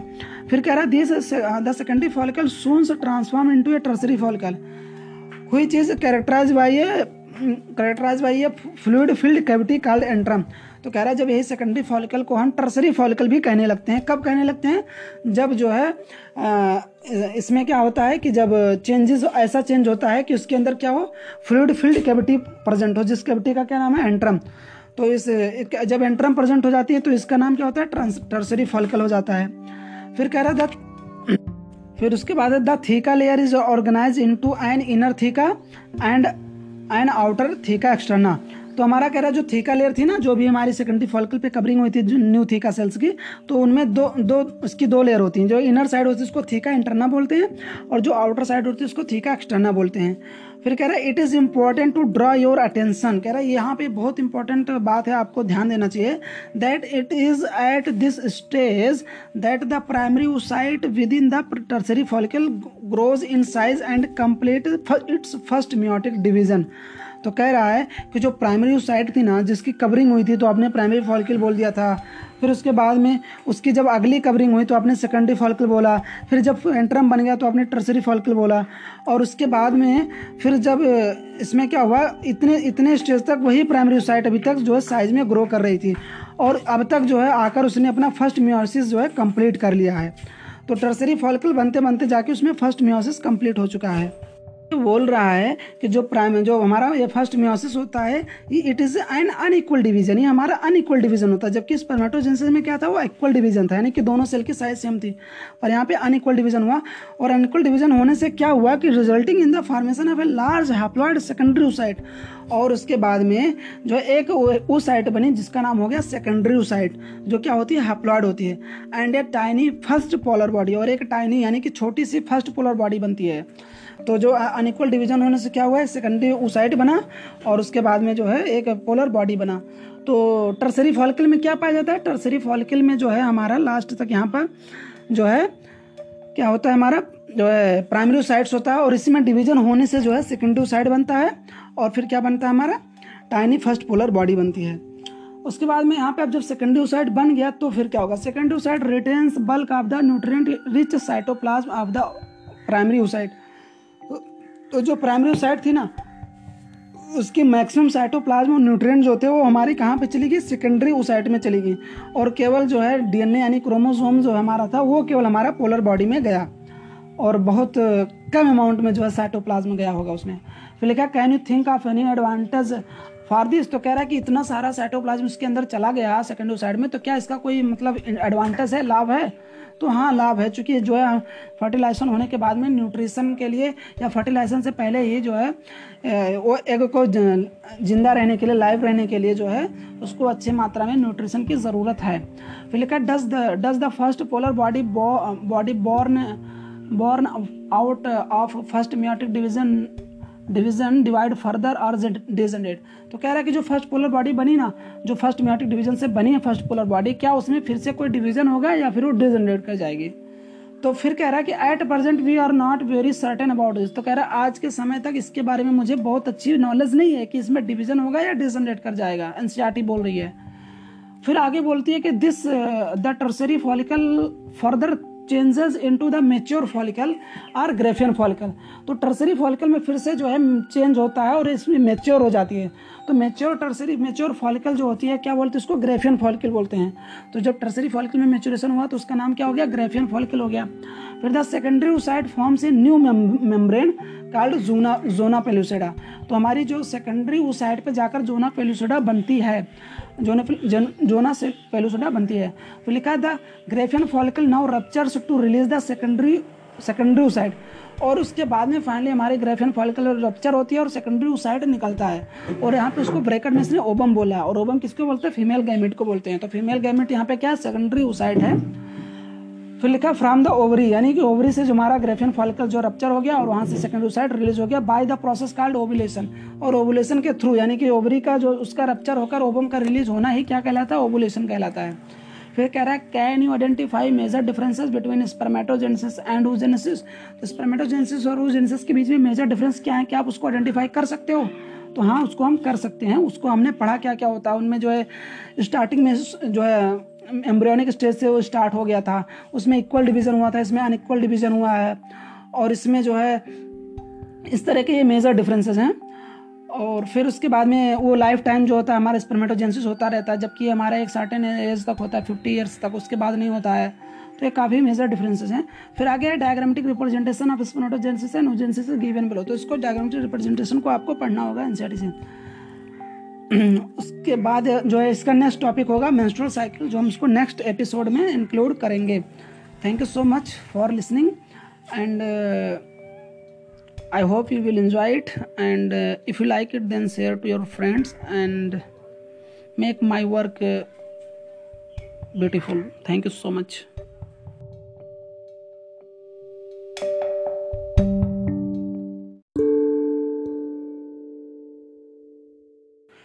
hello friends here is Amresh and now am going to start the second part of human reproduction and the first part of this chapter we have consider in previous episode and now this episode is episode number eleven so let's start three point four menstrual cycle the reproductive the reproductive cycle in the female primates female primates की बात किया तो primate में क्या क्या आते हैं? जो मंकी आते हैं एप्स आते हैं ना ह्यूमन बींग्स आते हैं, इस कॉल्ड मेंस्ट्रुअल साइकिल तो फीमेल की जो प्राइमेट्स होती हैं, जो फीमेल प्राइमेट्स होती हैं, उनमें जो जो जो प्रोडक्टिव साइकिल होती है, उसको हम क्या बोलते हैं मेंस्ट्रुअल साइकिल बोलते हैं। फिर लिखा था फ़र्स्ट मेंस्ट्रुएशन बिगिनस एट और जबकि जो नॉन प्राइमेट मैमल होती है ना, उनमें क्या होता है, जो नॉन प्राइमेट्स होती हैं उनमें जो है एस्ट्रा साइकिल बोला जाता है। और यहाँ पे क्या बोलते हैं? मेंस्ट्रुअल साइकिल तो ये याद रखना। The first the first menstruation begins at puberty and called menarche तो जब पहली बार मेंस्ट्रुएशन होती है तो उसको हम क्या बोलते हैं? मेंस्ट्रुअल साइकिल स्टार्ट होती है तो उसको क्या बोलते हैं? मेनार्क बोलते हैं। In human female menstruation is repeated at average interval of about twenty eight to twenty nine days यानी कि लगभग अट्ठाईस से उनतीस दिन का जो है हमारा एवरेज जो है इंटरवल होता है किसका मेंस्ट्रुअल साइकिल का फीमेल में। And the cycle of and the cycle of events starting from one menstruation till the next one is called menstrual cycle और फ़र्स्ट मेंस्ट्रुए अगर एक साइकिल मान लीजिए मेंस्ट्रुएशन आज स्टार्ट हुआ, और उसके बाद जब तक वो वो जो है नेक्स्ट मेंस्ट्रुएशन नहीं आएगा, तब तक ये उसका, इसी, ये इसी का पार्ट रहेगा। और नेक्स्ट मेंस्ट्रुएशन आएगा तो वो उस साइकिल का पार्ट हो जाएगा। फिर लिखा है one ovum one ovum is release यानी ओवम का रिलीज़ होना क्या कहलाता है? ओवुलेशन यानी one ovum is release during the middle during the middle middle of each menstrual cycle तो हर, जो मेंस्ट्रुअल साइकिल का जो मिडिल होता है, वहाँ पे हमारा क्या रिलीज़ होता है? उस समय पे एक ओबम रिलीज़ होता है। और द मेजर वो कौन सा डे होता है? फोर्टीन डे होता है, जब रिलीज़ होता है। The major event of the menstrual cycle are shown in the figure यानी कि यहाँ पे एक डायग्राम है, वहाँ पे इसके जो इवेंट दिए गए हैं डायग्राम में दिए हैं तो उसे आप देख सकते हैं। और जो लिखा है, उसके बारे में डिस्कस करते हैं कि the cycle start with the menstrual phase यानी साइकिल की स्टार्टिंग कहाँ से होती है? मेस्ट्रल फ़ेज़ से होती है। One menstrual flow occurs occurs and it last for three to five days तो मेस्ट्रुएशन कितने दिन तक होता है? तीन से पाँच दिन तक होता है। मेस्ट्रुअल साइकिल होता है जो मेंस्ट्रुएशन फ़ेज़ होता है, तीन से पाँच दिन का होता है। The menstrual flow result due to break down of endometrial lining of the uterus and its blood vessels which forms liquid that comes out through the vagina तो कह रहा है, जो मेस्ट्रुअल फ्लो होता है, इसमें क्या क्या होता है? तो इसमें जो एंडोमेट्रियम होती है, उसका ब्रेक डाउन होता है उसकी लाइनिंग का, और इसके ब्लड वेसल्स टूट जाती हैं, और वहाँ से जो इसके ब्लड वेसल्स होती है तो ब्लड जो होते हैं, वो ब्लड वहाँ से, और जो है, इस तरह से जो ब्लड वेसल्स की जो ब्लड होती है लिक्विड फॉर्म में, उसको फॉर्म करती है और उसके बाद में ये जो है रिलीज़ हो जाती हैं वजाइना के थ्रू बाहर हो जाती हैं। फिर लिखा menstruation menstruation only occurs if the release ovum is not fertilise तो कह रहा है ओवम रिलीज़ हुआ, और अगर उसके फर्टिलाइजेशन ना हो, तभी जो है मेंस्ट्रुएशन होगा। फिर कह रहा है lack of menstruation may be indicative of pregnancy तो कह रहा है, अगर किसी इंसान को मेंस्ट्रुएशन नहीं हो रहा है तो मे भी कि उसको प्रेग्नेंट हो बट यहाँ पे उसने मे भी बोला है मतलब कंफर्म नहीं कि प्रेग्नेंट हो, और भी रीजन हो सकते हैं। फिर लिखा है यहाँ पे हाउ एवर जबकि it may also be caused मतलब इसके और भी रीजन हो सकते हैं due to some other underlying causes जैसे कि उसको स्ट्रेस हो जाए बहुत ज़्यादा, उसका हेल्थ पुअर हेल्थ हो हेल्थ बहुत जो है वीक हो उसका तो ये भी रीजन हो सकते हैं कि मेंस्ट्रुएशन ना हो। फिर लिखा the menstrual phase is followed by the follicular phase और मेंस्ट्रुएशन जैसे ही खत्म होता है तो फॉलिकुलर फ़ेज़ स्टार्ट होता है। ड्यूरिंग दिस फ़ेज़ यानी फॉलिकुलर फ़ेज़ के टाइम पे क्या होता है? The primary follicles in the ovary ovary में जो हमारी प्राइमरी फॉलिकल होती है ग्रो टू बिकम ये फुल्ली मेच्योर ग्रेफियन फॉलिकल और ये मेच्योर ग्रेफियन फॉलिकल में ग्रो कर जाती हैं। And simultaneously the endometrium of uterus regenerates through the proliferation. और जब ये हमारा ओवरी में जब प्राइमरी फॉलिकल से ग्रेमिन ग्रेफिन फॉलिकल बन रहा होता है, उसी समय हमारी यूट्रस के अंदर क्या होता है? हमारी जो एंडोमेट्रियम होती है, उसमें भी डिवीज़न होता है रिजनरेशन होता है, जो कि टूटा हुआ, जब जब एक बार मेंस्ट्रुएशन हो जाता है तो एंडोमेट्रियम टूट जाती है। तो अब उसके बाद उसका रीजनरेशन होना चाहिए। तो उसी समय उसका रीजनरेशन भी होता है और प्रोलिफ्रेशन एंड डिवीज़न होता है और एंडोमेट्रियम में इस तरह से होता है वहाँ भी। फिर लिखा these changes in the ovary and the uterus और ओवरी और यूट्रस में ये चेंजेस जो होती हैं are induced by the changes in the level of pituitary and ovarian hormones तो पिट्यूटरी और ओवरी ओवरी की जो हार्मोन होती हैं, ये दोनों हार्मोन मिलकर ही ओवरी और यूट्रस में चेंज करती हैं। तो the secretion of gonadotropin gonadotropin मतलब एल एच और F S H increases gradually during the follicular phase तो फॉलिकुलर फ़ेज़ में धीरे धीरे बढ़ती चली जाती हैं। And stimulates follicular development as well as secretion of oestrogen by the growing follicle तो क्या करती हैं कि ये जो है फॉलिकुलर के फॉलिकल जो हमारी होती है, उसके डेवलपमेंट को भी जो है स्टूमुलेट करती हैं और साथ में ही उस फॉलिकल से जो है एस्ट्रोजन के सेक्रेशन को भी ये जो है स्टूमुलेट करती हैं, दोनों एक साथ करती हैं। फिर लिखा both L H and F S H attain a peak level in the middle of the cycle यानी साइकिल जो मेस्ट्रोल साइकिल की जो मिडिल जब टाइम आता है, यानी मध्य टाइम आता है तो उस समय जो है एल एच और एफ़ एस हमारी होती है, मिडिल में मतलब जो है हाई पीक में पहुँच जाती है, बहुत ज़्यादा मात्रा में बढ़ जाती है। और जो मिडिल होता है वो फोर्टीन डे होता है। फिर लिखा है rapid secretion of L H leading to its maximum level during the mid cycle फिर कह रहा है कि जो एल एच होता है, इसके रैपिड सेक्रेशन होता है। मिड मिड साइकिल में बहुत मात्रा में, बहुत तेज़ी से सेक्रेट होता है। और ऐसा होने से क्या होता है एल एच सर्ज होती है। एल एच सर्ज होना सर्ज का मतलब होता है कोई चीज़ अचानक से बढ़ जाना। तो एल एच सर्ज होना यानी एल एच बहुत अचानक से बढ़ जाता है। और इस ऐसा होने से क्या होता है? Induces rupture of Graafian follicle और इस, इसके ऐसा होने से ग्रेफियन फॉलिकल रप्चर हो जाती है। और ऐसा होने और ग्रेफियन फॉलिकल के रप्चर होने से क्या होता है? Thereby the release of the ovum और इस तरह से ओबम रिलीज़ होता है हो जाता है जिसको हम क्या बोलते हैं? ओबुलेशन बोलते हैं। ओबम का रिलीज़ होना क्या होता है? ओबुलेशन होता है। फिर आगे लिखा है कि द ओबुलेशन यानी कि the ovulation is followed by the luteal phase यानी ओवुलेशन हो गया, अब उसके बाद कौन सा फ़ेज़ आएगा? हमारा ल्यूटियल फ़ेज़ आएगा। इस फ़ेज़ में क्या होता है कि during which during which the remaining parts of the Graafian follicle transform as as the corpus luteum तो जो ग्रेफियन फॉलिकल का बचा हुआ पार्ट होता है, किसमें चेंज होता है? कॉर्पस ल्यूटियम में चेंज हो जाता है। किस, कब ये चेंज होता है? हमारे ल्यूटियल फ़ेज़ में। फिर लिखा था corpus luteum secretes large amount of progesterone यानी कि जो हमारी कार्पस ल्यूटियम होती है लार्ज अमाउंट में प्रोजेस्ट्रॉन सेक्रेट करती है। विच इज़ एसेंशियल तो प्रोगेस्ट्रॉन सेक्रेट करती है तो उसका काम क्या है? तो इसका काम यह है कि वो चीज़ essential for maintenance of the endometrium तो एंडोमेट्रियम के मेंटेनेंस के लिए ज़रूरी क्या है? हमारा जो है प्रोगेस्ट्रॉन ज़रूरी है।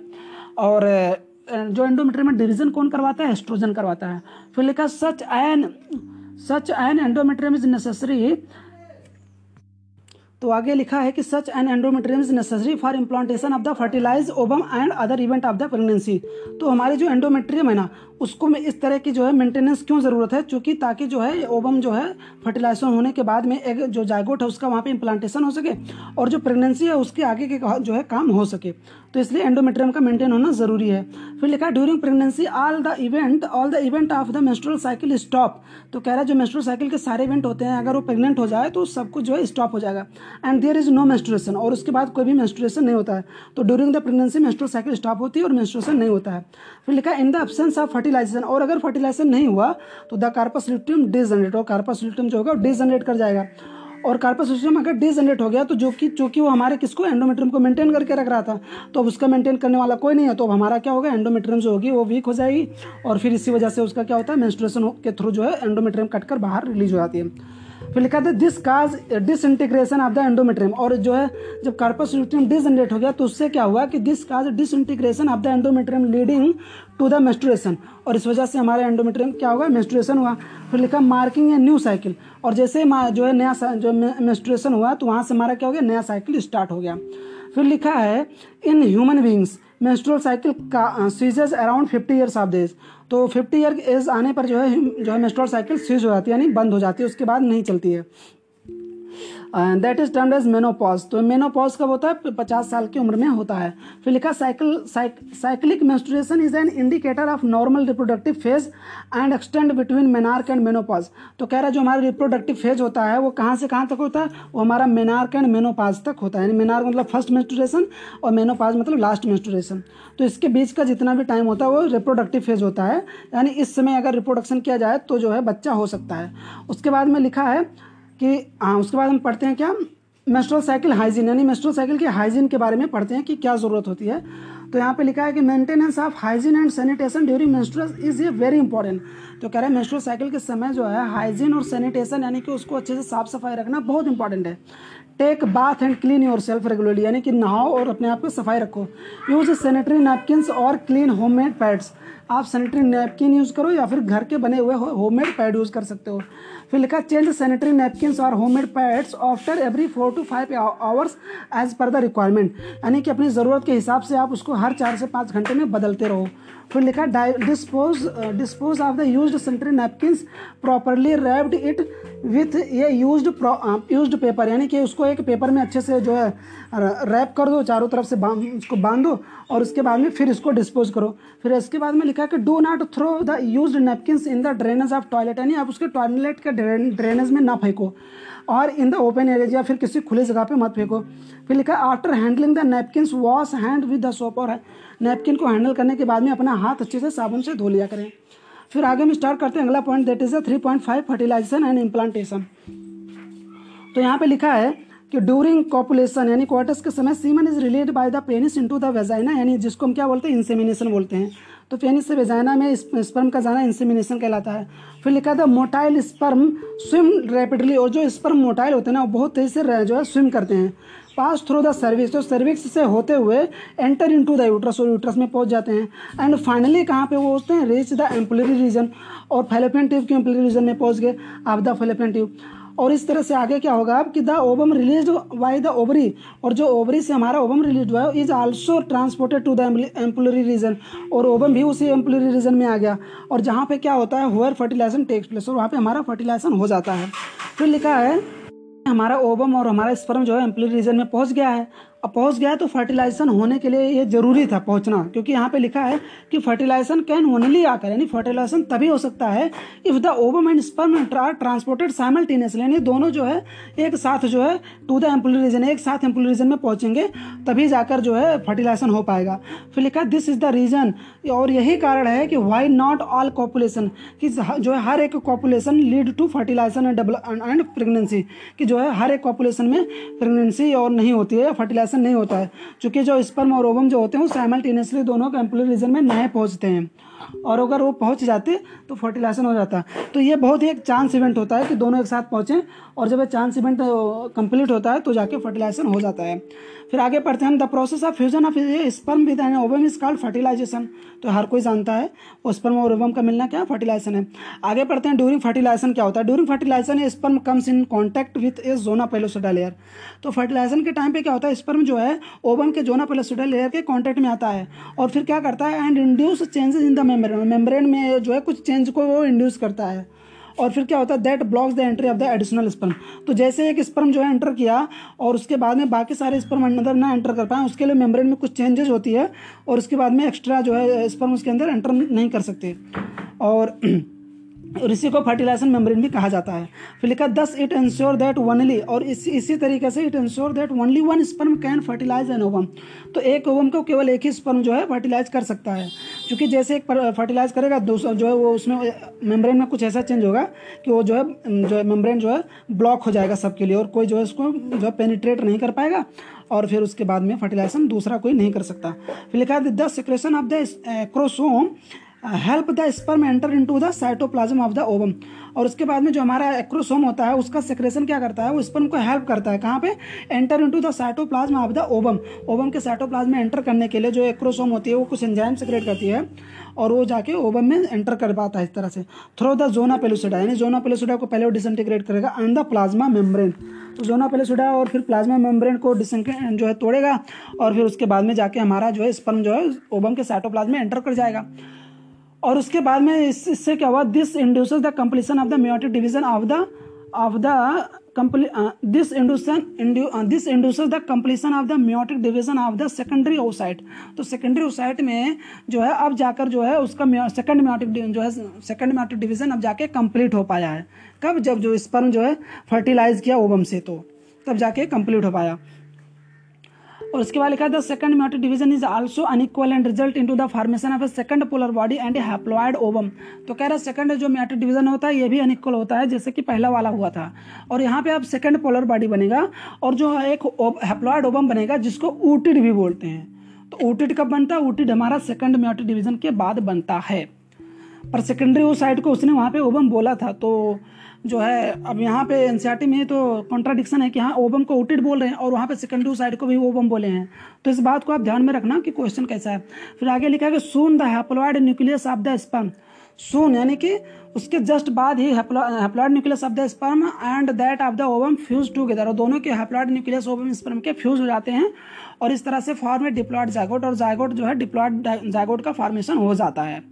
फिर लिखा है how many chromosome will be there in the zygote तो जायगोट में कितने क्रोमोजोम होंगे? भाई, छियालीस होंगे, चूँकि तेईस ओबम से आया, तेईस स्पर्म से आया तो टोटल छियालीस हो जाएँगे। फिर आगे लिखा है one has to remember that the sex of the baby has been decided at this this stage it तो कह रहा है कि जैसे ही ये फ्यूजन होता है ना स्पर्म और ओबम का, उसी समय बेबी का सेक्स डिसाइड हो जाता है। क्योंकि अगर स्पर्म का वाई वाला फ्यूज किया ओबम से तो जाके मेल बनेगा और स्पर्म में एक्स वाला फ्यूज किया तो फीमेल बनेगी। क्योंकि ओबम तो हमेशा एक्स होती है। तो अब ये डिसाइड होगा कि स्पर्म कैसा है। स्पर्म अगर वाई वाला है तो जो है मेल होगा और स्पर्म अगर हमारा एक्स वाला है तो फीमेल होगी। फिर कह रहा है लेटस सी हाउ वही कह रहा है कि आओ देखते हैं ऐसा कैसे होता है। फिर कह रहा है as you know the chromosome pattern in the human female is X X यानी फीमेल में क्रोमोजोम क्या होता है? Chromosome sex chromosome X X होता है and that in the male is the X Y फिर मेल में एक्स वाई होता है। फिर कह रहा है therefore all the haploid gametes यानी सारे जितने हैप्लॉयड गैमेट हैं, यानी ओबा की बात कर रहा है produced by the female have the sex chromosome X यानी कि सारे जो ओबा होंगे, सब में एक्स क्रोमोजोम ही होगा। फिर कह रहा है हुएर एज यानी कि जबकि इन द मेल गैमेट्स यानी कि मेल गैमेट में sperm sperms the sex chromosome could be either X और वाई यानी स्पर्म में एक्स भी हो सकता है और वाई भी हो सकता है। फिर आगे लिखा है हेंस इसीलिए जो है, अतः 50 परसेंट ऑफ़ द स्पर्म यानी 50 percent of the sperm carry the X chromosome while the 50 percent of the sperm जो है कैरी द वाई क्रोमोसोम यानी 50 परसेंट स्पर्म के पास जो है एक्स क्रोमोसोम और 50 परसेंट स्पर्म के पास वाई क्रोमोसोम है। फिर लिखा after fusion of the male and female gamete the zygote would carry either X X either और वाई तो कह रहा है, जब फ्यूजन हो जाएगा तो जाइगोट के पास या तो एक्स एक्स होगा या तो एक्स वाई होगा। फिर लिखा है depending on whether the sperm carrying X और वाई तो कह रहा है, अगर स्पर्म एक्स लिया होगा तो जाइगोट एक्स एक्स बनेगा और स्पर्म वाई लिया होगा तो जाइगोट वाई वाई बनेगा. ऑन फर्टिलाइज द ओवम फिर लिखा द जाइगोट अगर उस जाइगोट में एक्स एक्स है तो फीमेल में डेवलप हो जाएगा और एक्स वाई है तो मेल में डेवलप हो जाएगा. और इसके बारे में आप जो है अगले चैप्टर नंबर फाइव में पढ़ोगे। फिर लिखा है दैट इज़ वाई और इसी वजह से scientifically it is correct to say that यानी साइंटिफिकली अगर सही तरीके से देखा जाए तो to say that the sex of the baby is determined by the father and not by the mother यानी कि कोई भी बच्चा है, वो मेल है कि फीमेल है, वो इस पर डिपेंड करता है कि उसके फादर के स्पर्म पे डिपेंड करता है, ना कि मदर के। फिर आगे लिखा है the mitotic division start as the zygote moves through the isthmus और जैसे ही हमारा जायगोट जो है स्तमस से होते हुए मूव करना शुरू करता है, तुरंत माइटोटिक डिवीज़न ही स्टार्ट हो जाता है। ऑफ़ द ओबीडक्ट यानी ओबीडक्ट में ही माइटोटिक डिवीज़न हमारा जायगोट में डिवीज़न स्टार्ट हो जाता है, जिसे क्या बोलते हैं? किलवेज। तो किलवेज का कब स्टार्ट होता है? हमारा वो जो है, फेलोपियन ट्यूब में ही स्टार्ट हो जाता है। और वो यूट्रस की तरफ़ मूव करना शुरू कर देता है। फिर लिखा है एंड फॉर्म्स और उसके बाद में टू उसके बाद फोर फिर एट फिर सिक्सटीन ऐसे डाटर सेल बनते हैं। इनको क्या बोलते हैं? ब्लास्टोमियर बोलते हैं इन सेल को। फिर लिखा था embryo with eight to sixteen blastomere अगर एम्ब्रियो में एट टू सिक्सटीन ब्लास्टोमियर हैं तो उसे क्या बोलेंगे? मोरूला बोलेंगे। फिर लिखा था morula continue to divide and transform into blastocyst blastocyst as it move further into the uterus और जैसे जैसे हमारा मोरला होता है, इसमें और भी डिवीज़न होता है और ये, और यह कंटिन्यूसली डिवाइड होता है और यह यूट्रस की तरफ़ मूव करता चला जाता है। फिर लिखा था और उसके बाद जो है, इसमें किसमें चेंज हो जाता है? ब्लास्टो ब्लास्टोसिस्ट में ये चेंज हो जाता है। फिर लिखा है the blastomere the blastomere in the blastocyst are arrange तो जो ब्लास्टोसिस्ट होती है, उसके जो ब्लास्टोमियर होते हैं तो यानी मोरला के बाद क्या स्टेज आता है? ब्लास्टोसिस्ट होती है। और उस ब्लास्टोसिस्ट में बहुत सारे ब्लास्टोमियर हैं। तो the blastomere in the blastocyst are arrange into an outer layer called trophoblast तो जो आउटर लेयर में आ रहे जो सेल्स अरेंज है उनको ट्रोफोब्लास्ट बोलेंगे and an inner group of cells जो अंदर की तरफ़ एक ग्रुप ऑफ़ सेल्स होती है, वो लेयर में नहीं होती ग्रुप में होती हैं, जो अटैच टू द ट्रोफोब्लास्ट जो ट्रोफोब्लास्ट से जुड़ी होती हैं, और इनको हम क्या बोलते हैं इनर सेल मास बोलते हैं। फिर आगे लिखा कि the trophoblast layer then gets attach to the endometrium जो हमारी ट्रोपोप्लास्ट लेयर होती है ना, वही जाके एंडोमेट्रियम से अटैच होती है। तो एंडोमेट्रियम से कौन अटैच होती है? ट्रोफोब्लास्ट लेयर अटैच होती है। And the inner cell mass get differentiated into and to as a embryo तो हमारी जो इनर सेल मास होती है, वो एम्ब्रियो में कन्वर्ट हो जाती है, और जो हमारी ट्रोफोब्लास्ट होती है, वो हमारी एंडोमेट्रियम से जाके जुड़ जाती है। फिर लिखा है after attachment the the uterine cell divide rapidly और जैसे हमारा ब्लास्टोमियर जो है, ब्लास्टो ट्रोफोब्लास्ट जाके अटैच हुआ यूट्रस से तो यूट्रस में बहुत ऐसे डिवीज़न शुरू हो जाता है। Divide rapidly and covers the blastocyst और पूरे ब्लास्टोसिस को कवर कर लेता है। और इससे क्या होता है एज ए रिज़ल्ट क्या होता है कि द ब्लास्टोसिस बिकम एम्बेडेड। और हमारी पूरी ब्लास्टोसिट जो होती है, एम्बेडेड हो जाती है, यानी धस जाती है। In the endometrium of the uterus और यूट्रस के एंडोमेट्रियम में वो धस जाती है अच्छे से। और this is called the implantation और इसी पूरे प्रोसेस को क्या बोलते हैं? इम्प्लांटेशन बोलते हैं। जब वो अच्छे से एम्बेडेड होगी यूट्रस के अंदर तो क्या बोले हमने? इम्प्लांटेशन बोले। And it leads to pregnancy और उसके बाद में अब क्या होगी? प्रेगनेंसी हो जाएगी। चूँकि इम्प्लांटेशन हो गया तो अब जो है प्रेगनेंसी हो जाएगी। अब हम नेक्स्ट स्टेज पढ़ते हैं three point six that is the pregnancy and embryonic development तो after implantation finger like projection point पढ़ते हैं three point six that is the pregnancy and embryonic development तो कह रहा है कि आफ्टर इम्प्लांटेशन यानी कि इम्प्लांटेशन हो गया। The finger like projection appears on the trophoblast called chorionic villi तो ट्रोफोब्लास्ट पे फिंगर लाइक प्रोजेक्शन जो है अपेयर होती हैं। एक और जगह हमने पढ़ा था finger like projection that was the fimbriae in the fallopian tube जो है। जो उसके इन्फेंडिबुलम की जो होती है फिंगर लाइक प्रोजेक्शन तो जो कि ह्यूमन फीमेल में दो जगह हमने फिंगर लाइक प्रोजेक्शन पढ़ लिया। काल द कोरियोनिक बिलाई तो इन्हें क्या बोलते हैं? कोरियोनिक बिलाई बोलते हैं, जो कि टोपोब्लास्ट की फिंगर लाइक प्रोजेक्शन होती हैं। हुई are surrounded by the uterine tissue जो कि यूट्राइन टिश्यू से जो है, घिर जाती हैं चारों तरफ़ से एंड मैटरनल ब्लड और मैटरनल ब्लड से जुड़ जाती हैं। फिर लिखा है, the chorionic villi and the uterine दोनों ही chorionic villi and uterine tissue तो कोरियोनिक बिलाई हमारी जो होती है, वो हमारी जो है, किसकी पार्ट है? वो एम्ब्रियो का पार्ट है चूँकि वो ट्रोफोब्लास्ट से बना है और यूट्राइन टिश्यू इधर है। तो दोनों क्या, chorionic villi and become interdigitated यानी जो है, दोनों के आपस में जो है, जुड़ जाते हैं। इंटर डिजिटेटेड मतलब कि जैसे आप अपने हाथ और अपने हाथ की सारी उंगलियों को अपने जो है, एक साथ जो है, पंजों को ऐसे उंगलियों को रखकर उसको एक दूसरे से फंसाओ तो उसको क्या बोलते हैं? इंटर डिजिटेटेड बोलते हैं। The each other and jointly form a structure structure and functional unit between developing embryo embryo and maternal bodies called placenta तो प्लासेंटा के बारे में क्या बोला कि जो हमारी प्लासेंटा होती है कॉरोनिक बिलाई यूट्राइन टिश्यू से मिलकर बनती है और ये स्ट्रक्चर एंड फंक्शनल यूनिट होती है बिटवीन द डेवलपिंग एम्ब्रियो यानी फिटस और मेटरनल बॉडी के। तो इस तरह से प्लासेंटा का फॉर्मेशन होता है। तो प्लासेंटा दोनों की जो है मिलने से बनता है। The placenta facilitate the supply of oxygen placenta का फ़ंक्शन क्या क्या है?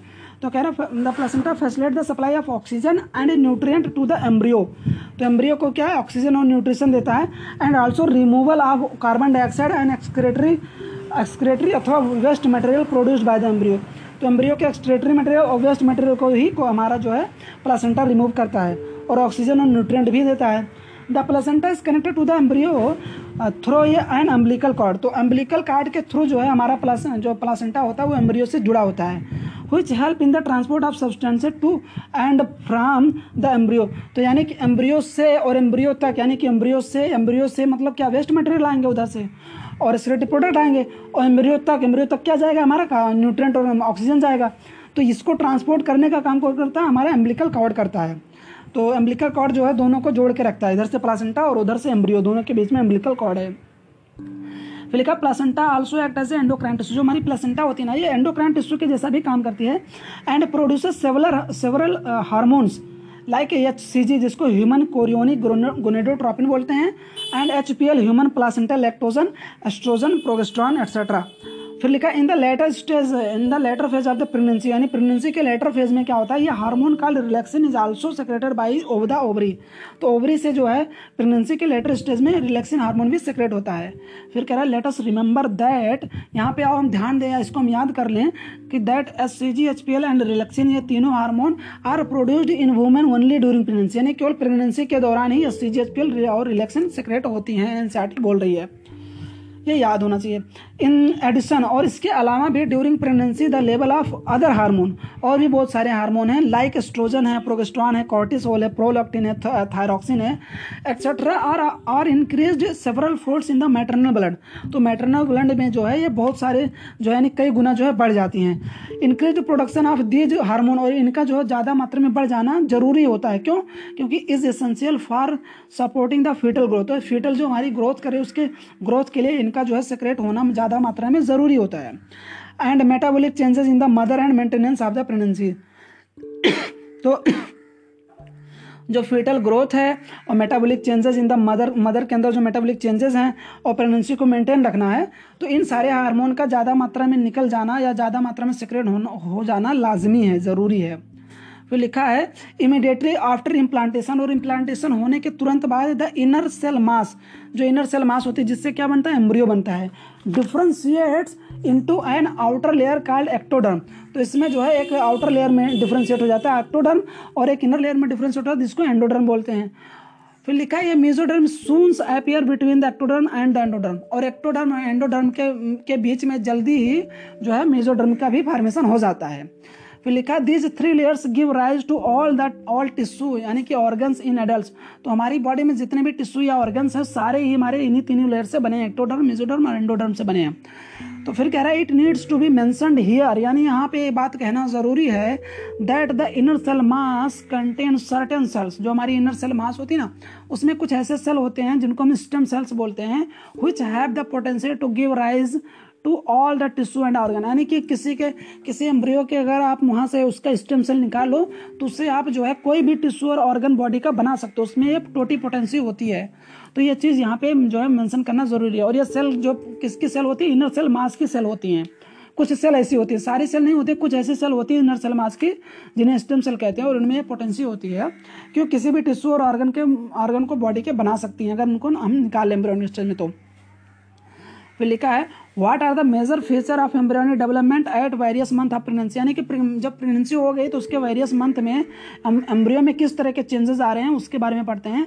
फिर लिखा है human pregnancy last last nine month यानी कि ह्यूमन की प्रेगनेंसी जो होती है, वो नौ महीने की होती है। फिर लिखा do you know how many months pregnancy last in dog कह रहा है कि तो क्या आपको पता है कि जो है, कुत्ते में यानी डॉग्स में एलिफेंट्स कि तो कह रहा है कि do you know do you know for how many months pregnancy last in dog elephants and cat कह रहा है कि कुत्ते में, हाथी में और बिल्ली में जो है, कितने मंथ की प्रेगनेंसी होती है, क्या आपको पता है?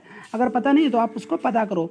फिर, जहाँ तक मुझे याद है कि एलिफेंट में इक्कीस से बाईस महीने होती है, कुत्ते में से होती है, लगभग दो महीने की होती है, और लगभग ऐसे ही कैट में भी होती है। एग्जैक्ट नहीं याद है, आप इसको देख लेना एक बार।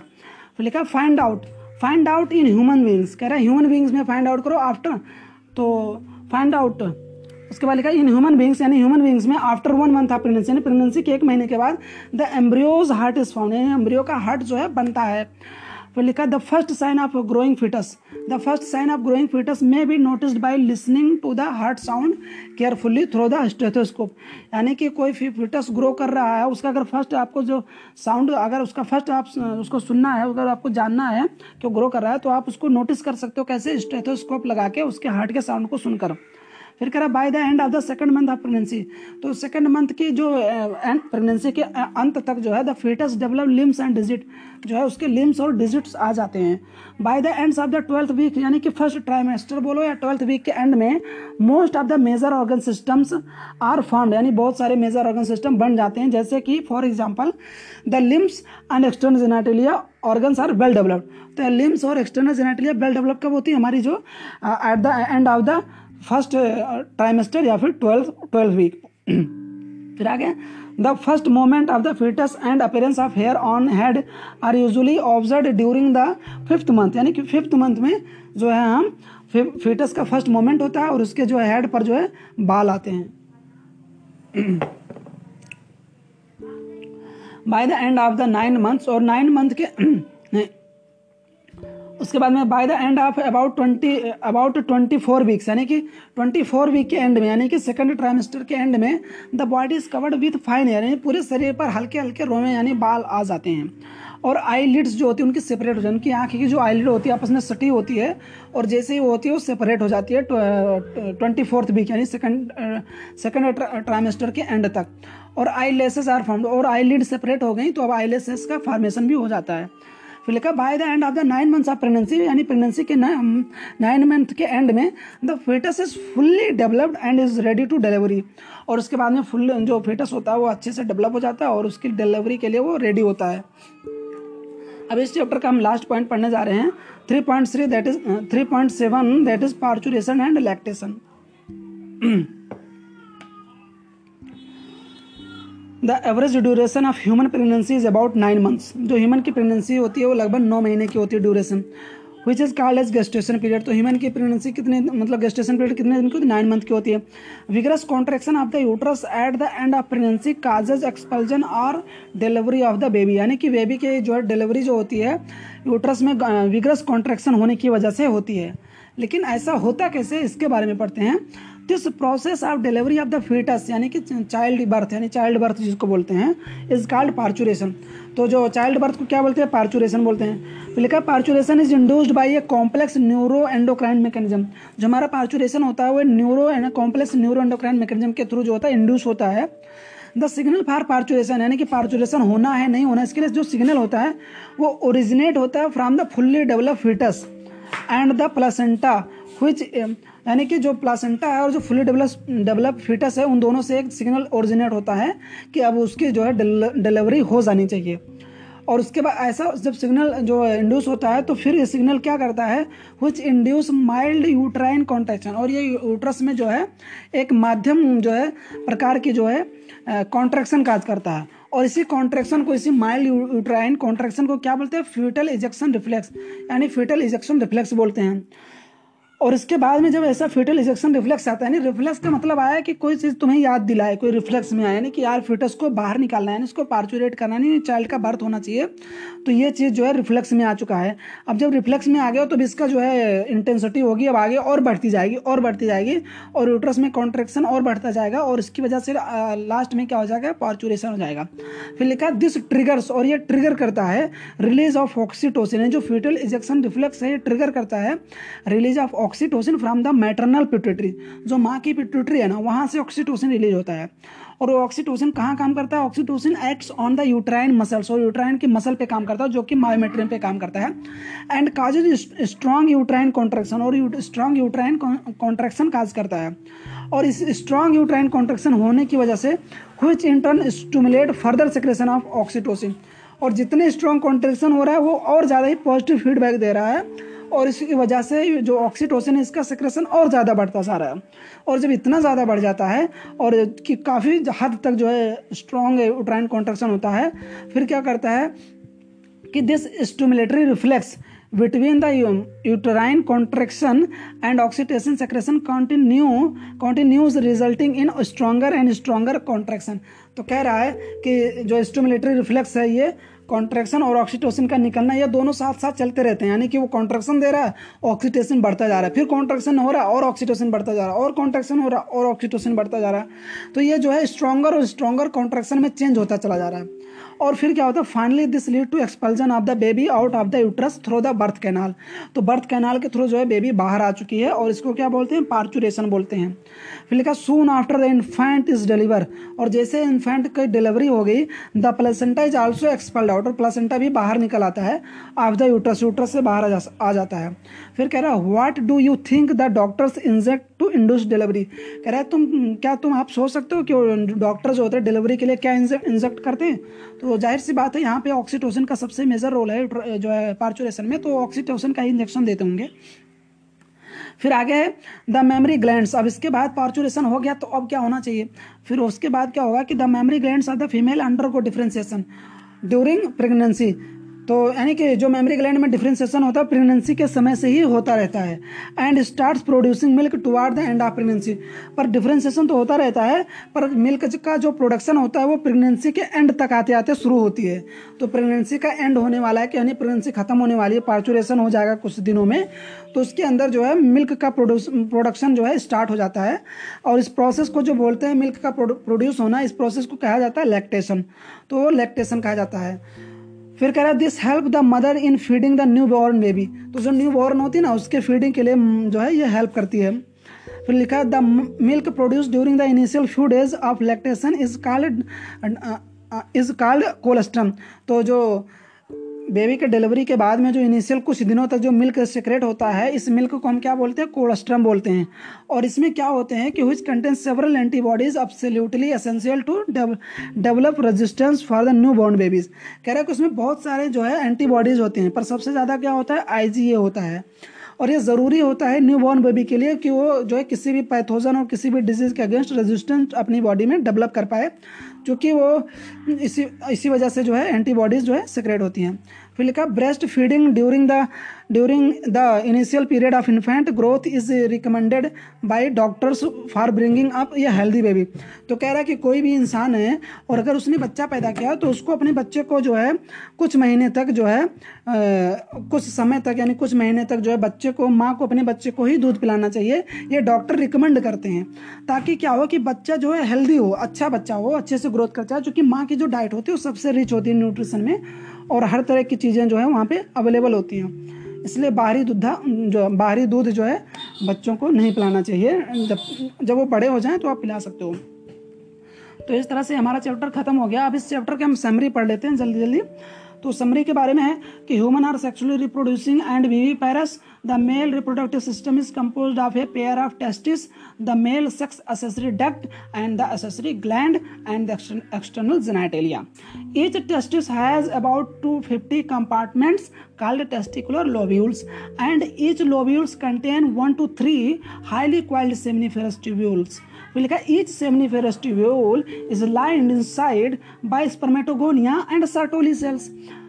The spermatogonia undergo meiotic division leading to sperm formation और उसके बाद क्या होता है? स्पर्म का फॉर्मेशन होता है। While Sertoli cells provide nutrition to the dividing germ cells the Leydig cells outside the seminiferous tubule जो होती है and synthesise and secrete testicular hormones called androgens The male external genitalia is called penis. Whereas the female reproductive system consists of a pair of ovaries, a pair of oviducts, a uterus, a vagina, external genitalia, and a pair of mammary glands. If you look at the ovaries, the ovaries produce the female gamete जिसे ovum कहते हैं and some steroid hormone जिसे ovarian hormone कहते हैं। Ovarian follicle is ovarian follicle in different stage of development are embed in the stroma the oviduct of the oviduct uterus and vagina और female accessory duct The uterus has three layers, namely perimetrium, myometrium, and endometrium. The female external genitalia includes mons pubis, labia majora, labia minora, hymen, clitoris. इतने सारे होते हैं. The mammary gland are one of the female secondary sexual character, not secondary sexual जो है secondary sexual part.